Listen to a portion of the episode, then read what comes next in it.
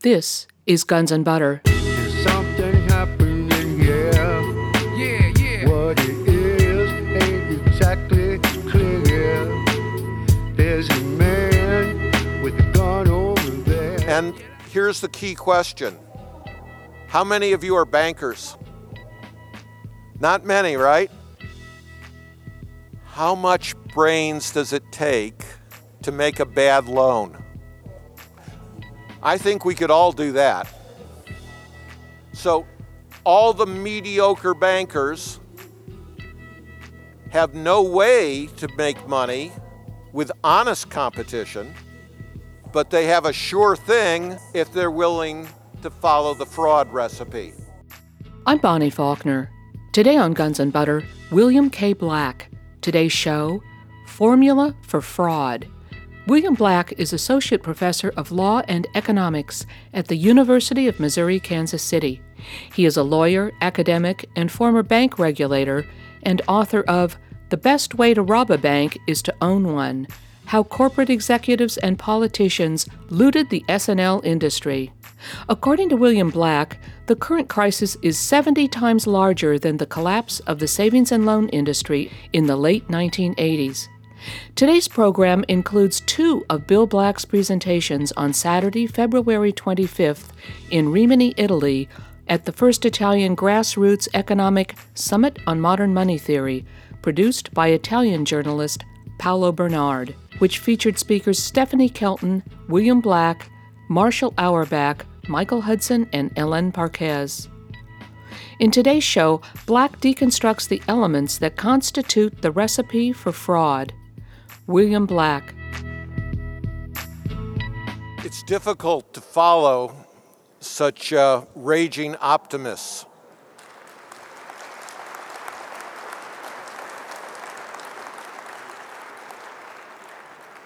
But I can assure you, it's actually far worse than they say. Uh, first, there are no technocrats, especially the genius technocrats. I suggest a new rule of thumb for judging a genius technocrat. They have to be it right at least two out of ten times. And there's not a single economist in Europe who calls himself a technocrat that could do the equivalent of making two penalty kicks out of 10. So um, I'm going to pick up on some of the things that Michael has talked about. He quoted Balzac's famous phrase that behind every great fortune lies a great scandal. And I'm going to explain how that works. So you will now learn how to steal 10 billion euros. The purpose of this is not so that you will steal 10 billion euros. The purpose is so that you can be an intelligent lion because they feed on sheep. All right. We've been asked to do our talks in four parts. So, uh, unlike Gaul, my speech is divided in four parts. This talk will be about why we suffer recurrent, intensifying financial crises. Then I'll explain how theoclassical economic dogma produces these disasters. The third part will be to explain why our response to the crisis has made it worse and I actually will end on an optimistic note. The fourth part is how we have succeeded in some places at some times and why you can do the same. Part one sounds like one question why do we have recurrent, intensifying financial crises? But it's really two questions. The first one asks, what is the cause of these crises? The second one says, well, wait a minute, we keep on suffering crises. Why don't we learn the right lessons from these crises? So, part one will focus on what caused the crises. Part two will focus on why ideology prevents us from learning the right lessons. Santayana's famous phrase, of course, is that those that forget the mistakes of the past are condemned to repeat them. But even if we remember the mistakes we've made, the new policy we pick could be another mistake. So, part three discusses that in part. But part four says the real tragedy is when you forget the successes of the past, when you have something that you know works and that you refuse to use. Because, as Michael said, there is not an economics textbook in the world that warns you that elite CEOs often become wealthy through fraud. And there is a primitive tribal taboo in economics in English against using the five letter F word fraud. When I go to and talk to groups of economists who are traditional, I start out the meeting by asking them each to say out loud the word fraud. You can't believe how difficult it is for them even to utter the word. All right, so as I said, the lessons of success, it's a real tragedy to forget them. And I'm going to quote from George Akerlof and Paul Romer's famous article, or at least an article that should be famous, where the title says it all Looting the Economic Underworld a Bankruptcy for Profit. Right? So the bank fails, or in the modern era is bailed out, but the CEO walks away wealthy. Right? And this is what Akerlof and Romer wrote about 20 years ago neither the public nor economists foresaw that savings and loan deregulation was bound to produce looting, nor unaware of the concept could they have known how serious it would be. Thus, the regulators in the field who understood what was happening from the beginning found lukewarm support at best for their cause. Now we know better. If we learn from experience, history need not repeat itself. George Akerlof was awarded the Nobel Prize in Economics in 2001. So you might think economists would pay attention. You might think, since this article was written nearly 20 years ago, that the textbooks would mention fraud and looting. They don't just ignore everyone here, they ignore Nobel Prize winners in economics. So, what again was this lesson? It was the regulators in the field, the little people, not the fancy people, who understood from the beginning that deregulation would lead to massive looting. And it was the economists that ignored them. And after we had proven that it was fraud, after we had sent over a thousand elite bankers and their cronies to prison, after a Nobel Prize winner warned about it, after all those things, they ignored it and produce crisis after crisis, including the one we experience now. So, what did we know out of that savings and loan crisis that was widely described at the time as the worst financial scandal in U.S. history. And we have a history rich in scandal. Here is what the National Commission that investigated the causes of the crisis reported. The typical large failure grew at an extremely rapid rate, achieving high concentrations of assets in risky ventures. Every accounting trick available was used. Evidence of fraud was invariably present, as was the ability of the operators to milk the organization.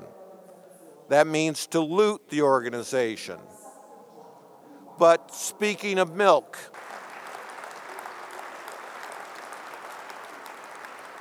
the frauds I'm describing are in no way limited to the United States. They exist in every country, and they are common enough to explain, and they are old enough to explain what Balzac was saying. Because many of the wealthy become rich through precisely the scandals, the fraud I will describe. In criminology, we call them financial super predators when we're being lyrical. When we're writing journals, we call them control frauds, which is boring. Control fraud occurs when the person who controls a seemingly legitimate entity, like Parmalat, uses it as a weapon to defraud. And they can often use this weapon with impunity. In finance, accounting is the weapon of choice. And these accounting frauds cause greater losses than all other property crimes combined. Yet economics, again, never talks about it. Worse, when many of these frauds occur in the same area, they hyperinflate financial bubbles, which is what causes financial crises and mass unemployment. It makes the CEOs wealthy produces Balzac scandals, and destroys democracy. In criminology, we talk about criminogenic environments. Long words, simple concept. When the incentives are extremely perverse, you will get widespread fraud. So, what makes for perverse incentives? the ability to steal a lot of money and not go to prison and not having to live in disgrace. In practice, that means in English the three D's deregulation, desupervision, and de facto decriminalization. Deregulation, you get rid of the rules. Desupervision, any rules that remain, you don't enforce. Decriminalization, even if you sometimes sue them and get a fine, you don't put them in prison. So that's the first area deregulation. The second area is executive compensation. And what is ideal for accounting fraud? Really high pay based on short term reported income with no way to claw it back even when it proves to be a lie. Those are the most important, but it's also good if your assets don't have a readily verifiable market value, because then it's easy to inflate the asset prices and it's easy to hide the real losses. And if you want a true epidemic of fraud, if entry into the industry is very easy, then you'll get much more fraud. You're listening to lawyer, academic, author, and former bank regulator William K. Black. Today's show Formula for Fraud.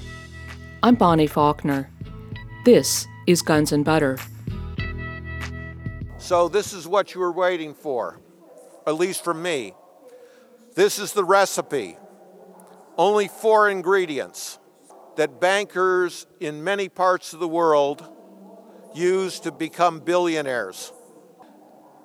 And again, it's one that Akerlof and Romer agreed with.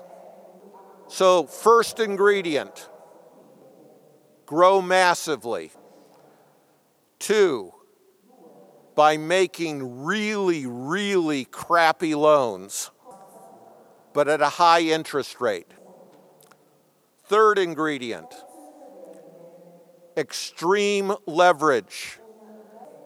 That just means a lot of corporate debt. Fourth ingredient set aside virtually no loss reserves for the massive losses that will be coming.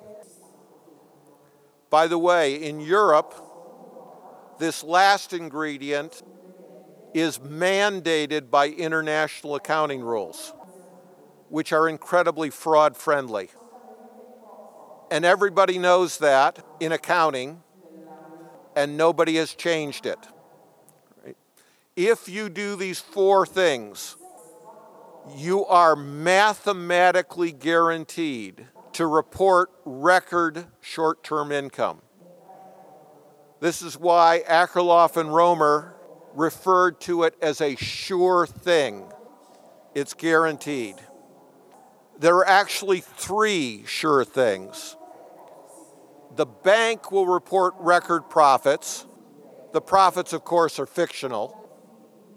The CEO will promptly become wealthy, and down the road, the bank will suffer catastrophic losses.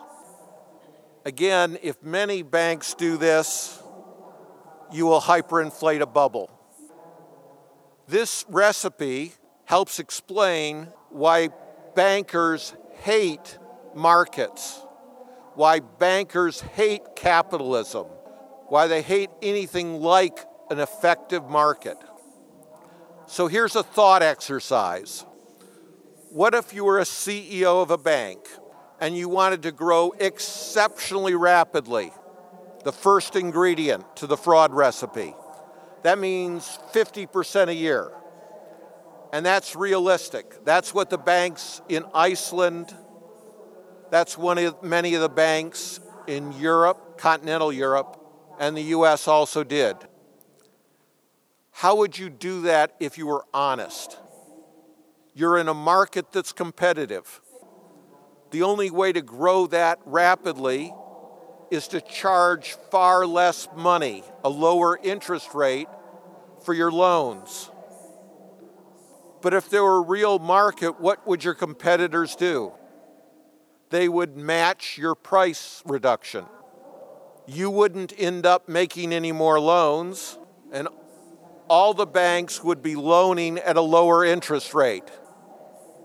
So here's the question is that a good way to make money as a bank? It's a terrible thing for a bank, right? So all the bankers would lose, and that's why they hate markets. And that's why banks are the biggest proponents of crony capitalism and the leaders worldwide in crony capitalism. And that leads us and that leads us to a discussion of why bad loans are so perfect for bank fraud. You can charge a much higher rate to people who can't get loans because they can't repay the loans. And there are millions, tens of millions of such people.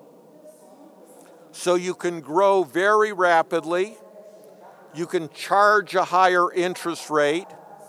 If your competitors If your competitors do the same thing, it's actually good for you because it hyperinflates the bubble and the bad loans, you just refinance them and you hide the losses for many more years.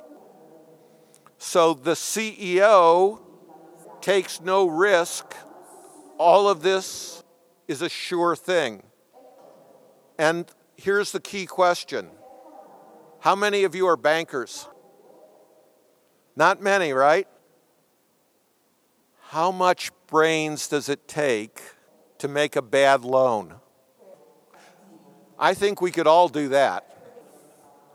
So, all the mediocre bankers have no way to make money with honest competition, but they have a sure thing if they're willing to follow the fraud recipe. I'm now going to quote from the person, the economist, who led the national investigation of the savings and loan crisis. And he called this dynamic I've just explained the ultimate perverse incentive. So, this is what he said Accounting abuses also provided the ultimate perverse incentive. It paid to seek out bad loans because only those who had no intention of repaying would be willing to offer the high loan fees and interest required for the best looting. It was rational for operators, that's CEOs, to drive their banks ever deeper into insolvency as they looted them. That is how crazy a world that theoclassical economics has built, where the best way, the surest way to become wealthy as a bank CEO is to make the worst possible loans. And to make so many bad loans, they have to gut the underwriting process. Underwriting is what an honest bank does to make sure that it's going to get repaid. But if you want to make bad loans, you have to get rid of your effective underwriting. So, this is the key. If you get rid of underwriting, we already established you're not bankers. So, imagine all of you run competent, honest bank, and you do underwriting, and you can tell high risk and low risk borrowers. Low risk borrowers, you charge 10%. High risk borrowers, you charge 20%. I run Bill's incompetent bank. I can't tell risk. So I charge everybody 15%. Which borrowers come to me? Only the absolute worst borrowers. No good borrower would come because they could borrow at your bank at 10%. So this is not like a usual risk. In economics, we call this adverse selection. And it means that a bank that makes loans this way must lose vast amounts of money. No honest banker would operate this way. And the banks that engage in these frauds also create criminogenic environments themselves to recruit fraud allies. For example, the people that value homes. If they won't inflate the value, the dishonest banks won't use them. Do they need to corrupt every person that values homes? No. 5% of the profession would be fine. They just send all their business to the corrupt.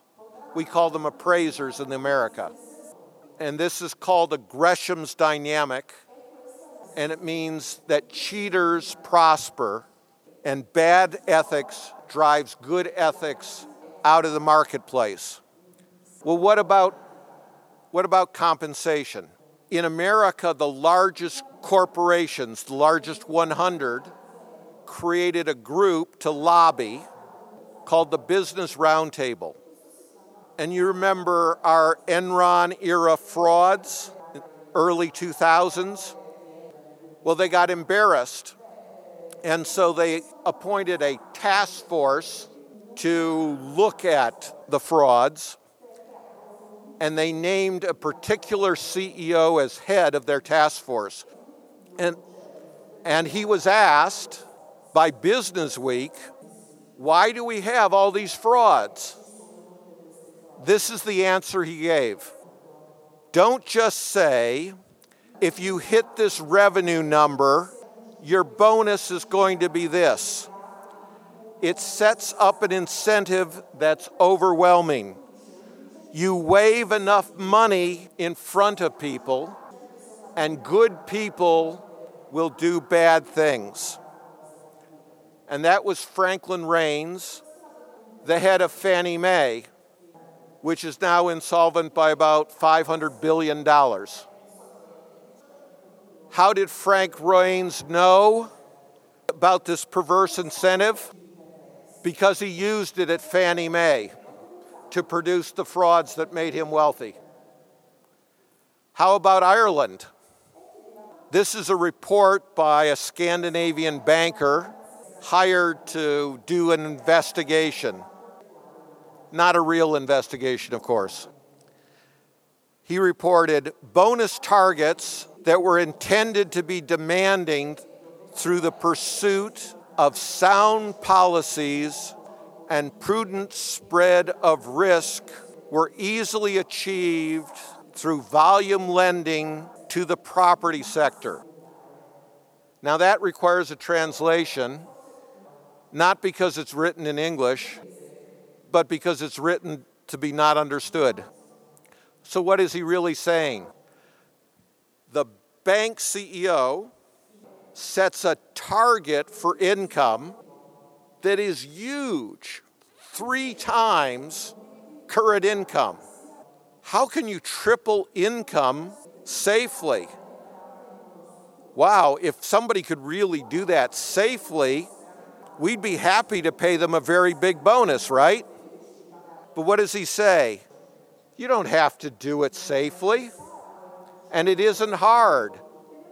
You just follow the fraud formula, the recipe, and it's a sure thing.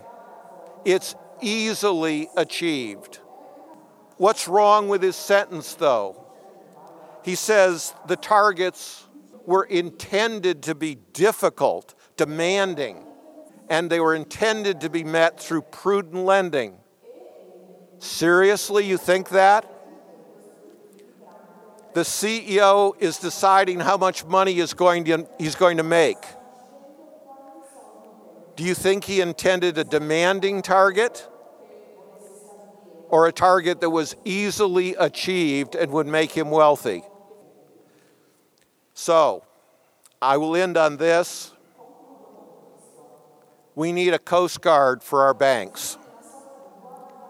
We can no longer allow CEOs to desert their posts after running their banks aground and causing such great destruction. The cruise ship's captain's career is over, but the elite bank CEOs that destroyed the global economy remain wealthy, powerful, and famous because they looted. They were bailed out. They did not leave in a lifeboat in the dark of night. They left in their yachts, yachts that the governments paid for and no official anywhere in the world has demanded of those bank CEOs who deserted their vessels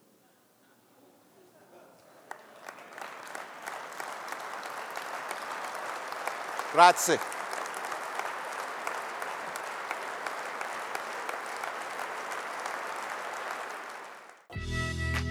You're listening to lawyer, academic, author, and former bank regulator William K. Black. Today's show Formula for Fraud. I'm Bonnie Faulkner. This is Guns and Butter. Someone called on the Black Plague. I'm here.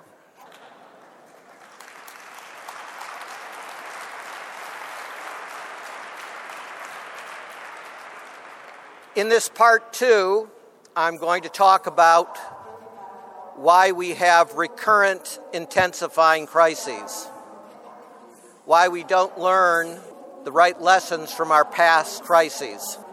And in it, we're going to discover something that, of course, you've been hearing. The dominant economists are truly terrible at one thing they are terrible at economics. But occasionally they go beyond economics and they are abysmal on ethics.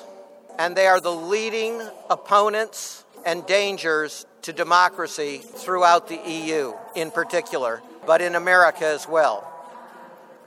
Economists tell us they want to be judged on their predictive ability. We welcome their admission because their record in prediction is pitiful.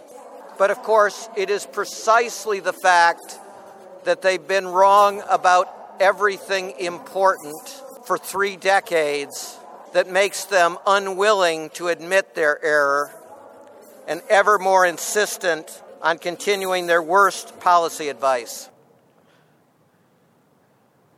As I said, economics is particularly awful when it gets into the concept of morality. In my first talk, I read you a quotation from the economist who conducted the study of the savings and loan crisis. And he pointed out that it was rational for looters to make bad loans.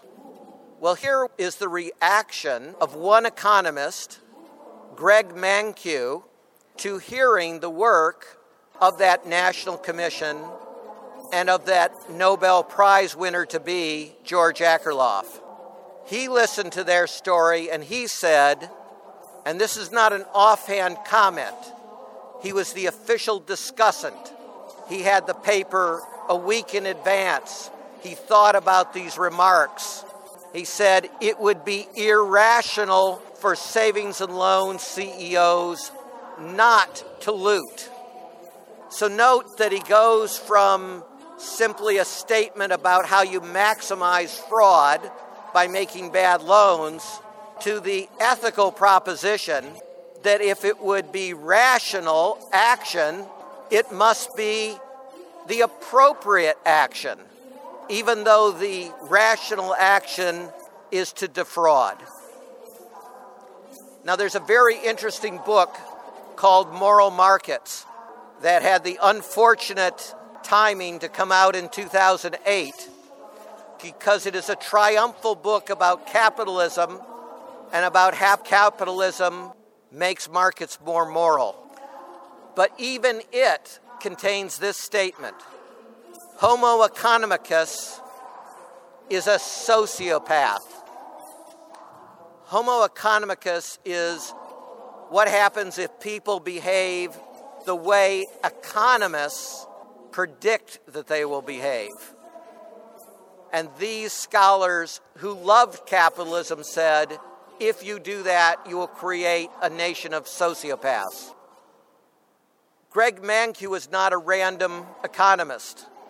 President Bush made him chairman of the President's Council of Economic Advisor, the most prominent economic position in America after he had said these things. The next two gentlemen are the leading law and economics scholars on corporate law. And I'm quoting from their treatise in 1991.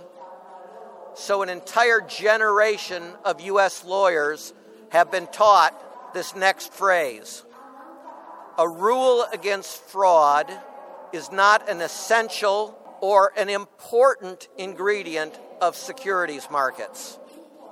The key economist there, who's not really an economist, is a lawyer, is Daniel Fischel. He worked for three of the worst control frauds, including the absolute worst savings and loan control fraud, praised them as the best firms in America, and then wrote this two years later without ever admitting in his book that he had tried his theories in the real world and they had led him to praise the worst frauds. So, this is rank academic dishonesty on top of getting everything wrong. And what happened to Fischel after he got everything wrong? He was made dean of the University of Chicago Law School, one of the most prominent academic positions in America. Alan Greenspan also worked for the worst fraud in the savings and loan crisis Charles Keating's Lincoln Savings.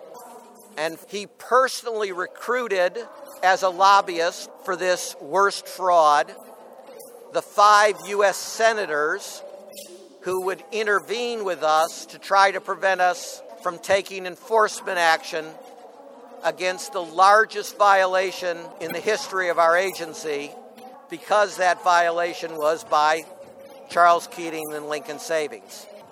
And those five senators became known and ridiculed as the Keating Five. By the way, John McCain was one of those senators who met with us. Alan Greenspan then wrote a letter saying that we should allow Lincoln Savings to do these terrible investments because they posed no foreseeable risk of loss to the federal insurance fund. Lincoln Savings proved to be the largest cost to the insurance fund. After he had gotten it as wrong as it is possible to get something wrong, we made him chairman of the Federal Reserve. So here you have a record of we promote and honor in economics the people who get it spectacularly wrong, as long as they get it wrong for powerful banks that are frauds. So, what did they predict? This is the short list. Neoclassical economists predicted that because markets were efficient, they were self correcting, fraud was automatically excluded, and financial bubbles could not occur.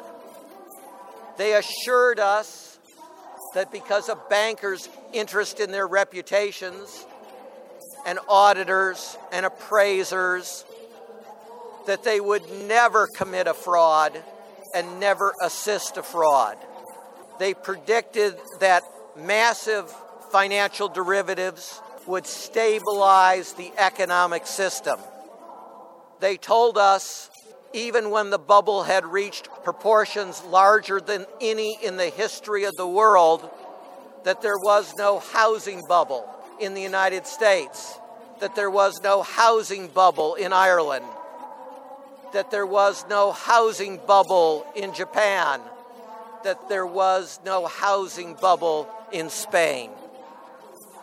They told us that if we paid CEOs massive amounts of money based on short term performance that was fictional, it would align the interests of the CEO with the shareholders and the public and be the best possible thing. Every one of these predictions proved utterly false. Actually, every single one of these predictions had been falsified before the economists ever said them and they did not change. What did they do back in the day? They looked at Europe. This is Cato, named, of course, after a famous Roman, a very conservative anti think tank in the United States. Cato, in 2007, as Iceland was collapsing in massive fraud, said these words Iceland's economic renaissance is an impressive story. Supply side reforms, that means tax cuts, along with policies such as privatization and deregulation, have yielded predictable results. Remember, we're pre- making predictions. Incomes are rising, unemployment is almost non existent, and the government is collecting more revenue from a larger tax base. So they cut taxes, but overall tax revenue grows because the country is growing at a massive rate. Why? Because the big three banks in Iceland are all accounting control frauds. They are growing at an average rate of 50% every year. And by the time they collapse in 2008, they are 10 times the GDP of Iceland. And they suffer 60% losses on their assets. That was their prediction of proof positive that deregulation, low taxes, privatization produce economic booms. They said something very similar about Ireland in an article entitled, It's Not Luck. Ireland boasts the fourth highest gross domestic product per capita in the world. In the mid 1980s, Ireland was a backwater with an average income level 30% below that of the European Union. Today, Irish incomes are 40% above the EU average. Was this dramatic change the luck of the Irish? Not at all. It resulted from a series of hard headed decisions that shifted Ireland from big government stagnation to free market growth. And they wrote this in 2007, a year after the Irish bubble had popped and Ireland was going into free fall. And what are we being told now? Is the answer? Hard headed decisions that shift the governments from big government stagnation to free market growth. They have learned absolutely nothing from their past failed predictions. In fact, Trichet came to Ireland in 2004 and said Ireland should be the model for nations joining the European Union. You're listening to lawyer, academic, author, and former bank regulator William K. Black. Today's show Formula for Fraud. I'm Bonnie Faulkner. This is Guns and Butter. But we have seen this movie many times before in many countries. We had seen it in the savings and loan crisis. But then came the Enron era crisis and WorldCom. And I'll focus on just one aspect Again, we had accounting control frauds that drove an immense crisis.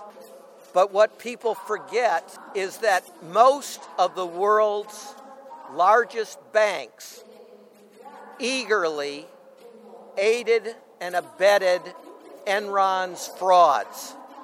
They knew Enron was engaged in fraud, and they thought that was a good thing because they would get more deal flow, as we say, more volume. These frauds were documented extensively by investigations, hundreds of pages about it. Not a single one of the large conventional bankers was prosecuted. There was a prosecution about Merrill Lynch, which the courts obstructed.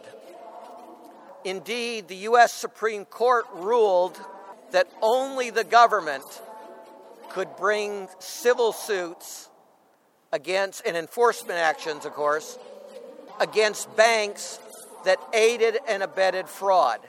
Think of that.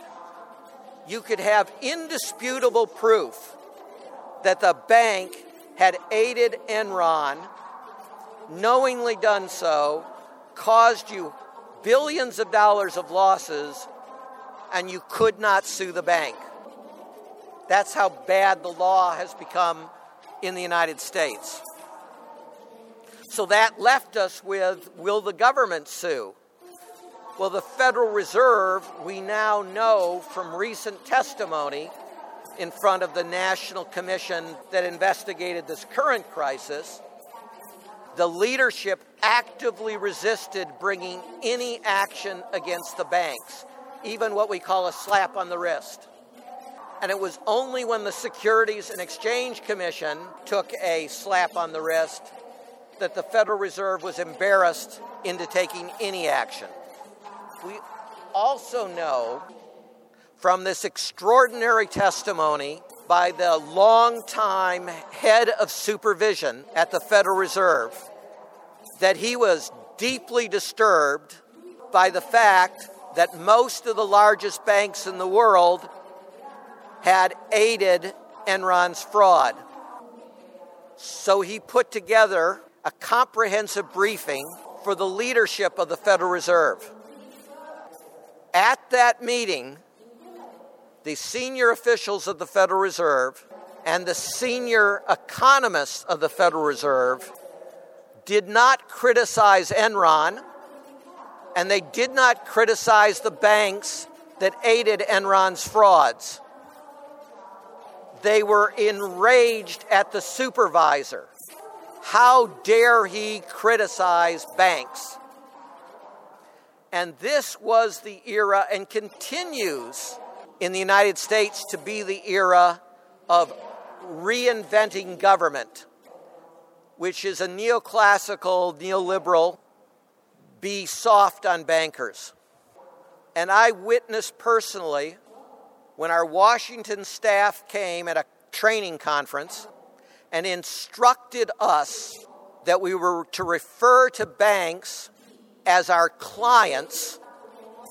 We were the regulators, and we were not only supposed to refer to them as clients, we were supposed to treat them as clients. Being a quiet type, I stood up and began protesting, and they simply shouted us down. All right. So, this is occurring in 2001, 2002, 2003, 2004. At that point, Italy enters the picture. And Italy enters the picture because of Parmalat. And it enters the picture because, again, you have a massive accounting control fraud where the CEO is looting Parmalat and taking the money out of Italy to tax havens where he can hide it in a wave of special complex corporate forms designed to hide the fraud. And what does the Federal Reserve say about all of this? Well, first, they brag about their enforcement action. Note that they won't name the large institutions. In these enforcement actions, certain large institutions were required to revise their risk management practices, where examiners found failures by these institutions to identify those transactions that presented heightened legal and reputational risk particularly in cases where transactions were used to facilitate a customer's accounting or tax objective that resulted in misrepresenting the company's true financial condition to the public and regulators. So, this is another passage that requires translation, not because it's in English, but because it's in gobbledygook. So, what are they really saying? First, they're bragging about an enforcement action that they tried very hard not to bring and which was utterly useless. Second, note what their concern is. Their concern is heightened legal and reputational risk. They're worried that when the bank aids Enron or Parmalat's frauds, they'll get caught. And then their reputation will suffer. They're not worried about Enron shareholders. They're not worried about the 12,000 Enron employees who lose their jobs. They're not worried about Parma's economy. None of that matters. They don't even discuss it. And they're not worried about morality. Call me old school. But I thought when I was a regulator, if the banks I was regulating were engaged in fraud, first, my job was to stop it. Second, my job was to remove the CEO from office. Third, my job was to help prosecute him and put him in prison. And fourth, my job was to sue him so that he walked away with not a lira or a euro or a dollar. But all of that is gone. But you know this because you have probably seen a gem of a film. And you know probably what Citicorp called this special vehicle it created to facilitate the looting of Parmalat. I, somehow I think this means black hole. That's what they called it. And this is so wonderful. Citicorp eventually said it regretted one thing calling it Buconero. The only thing it was honest about is the only thing Citicorp regretted. What it did to Italy and Parma, not so much. So, what did people find in this crisis? This is the National Commission report on our crisis. We conclude widespread failures in financial regulation and supervision prove devastating to the stability of the nation's financial markets. The sentries were not at their posts due to the widely accepted faith in the self correcting nature of the markets and the ability of financial institutions to effectively police themselves. It specifically blames Greenspan and his deregulatory ideology that could have helped avoid a catastrophe. But those are words. Here's an image. The person, yes, this man, he is Chainsaw Gilleran. Uh, that translates very well into Italian, I see. um, he was the head of the agency I used to work for. He is standing next to the three leading bank lobbyists in America and the guy who will be his successor. They are poised and posed over a pile of federal regulations. And if that's too subtle, they are tied up in red tape. And the message is we will work with our client, the banks, to destroy all regulation. And the reason we bring a chainsaw is to make clear that everything will be destroyed. Well, what about Europe? There was a conservative dissent to the conclusions I've just read. They claimed that deregulation could not have been a major cause of the crisis in America because the crisis also occurred in Europe. That's all they said they implicitly assumed that Europe must have been tough on bank regulation. I will conclude with these words from the report on the Irish crisis. There was generic weaknesses, there were generic weaknesses in EU regulation and supervision. So the dissent has it exactly wrong. They're right. It's important to look at Europe and the same causal mechanism deregulation, desupervision, and this absurd executive compensation swept Europe and America. And the economists got what they wanted and predicted it would be wonderful. It produced a catastrophe.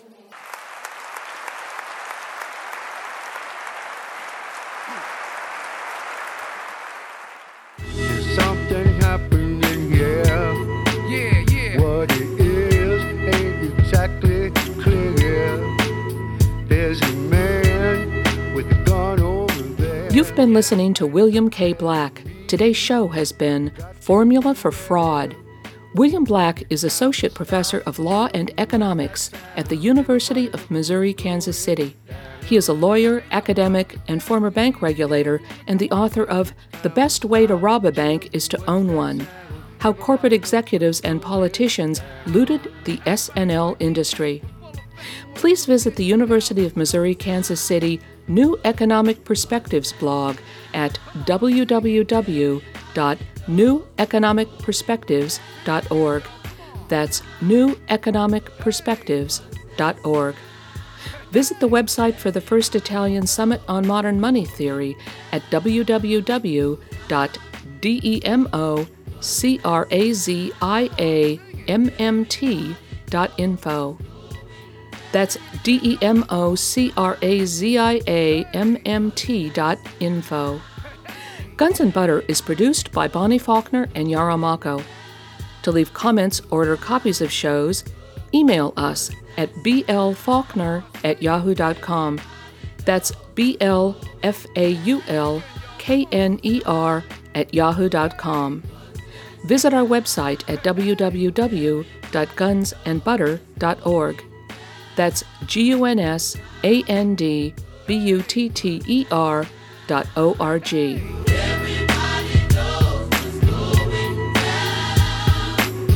Hey yo, these are some serious times that we in, G. And a new world order is about to begin. You know what I'm saying?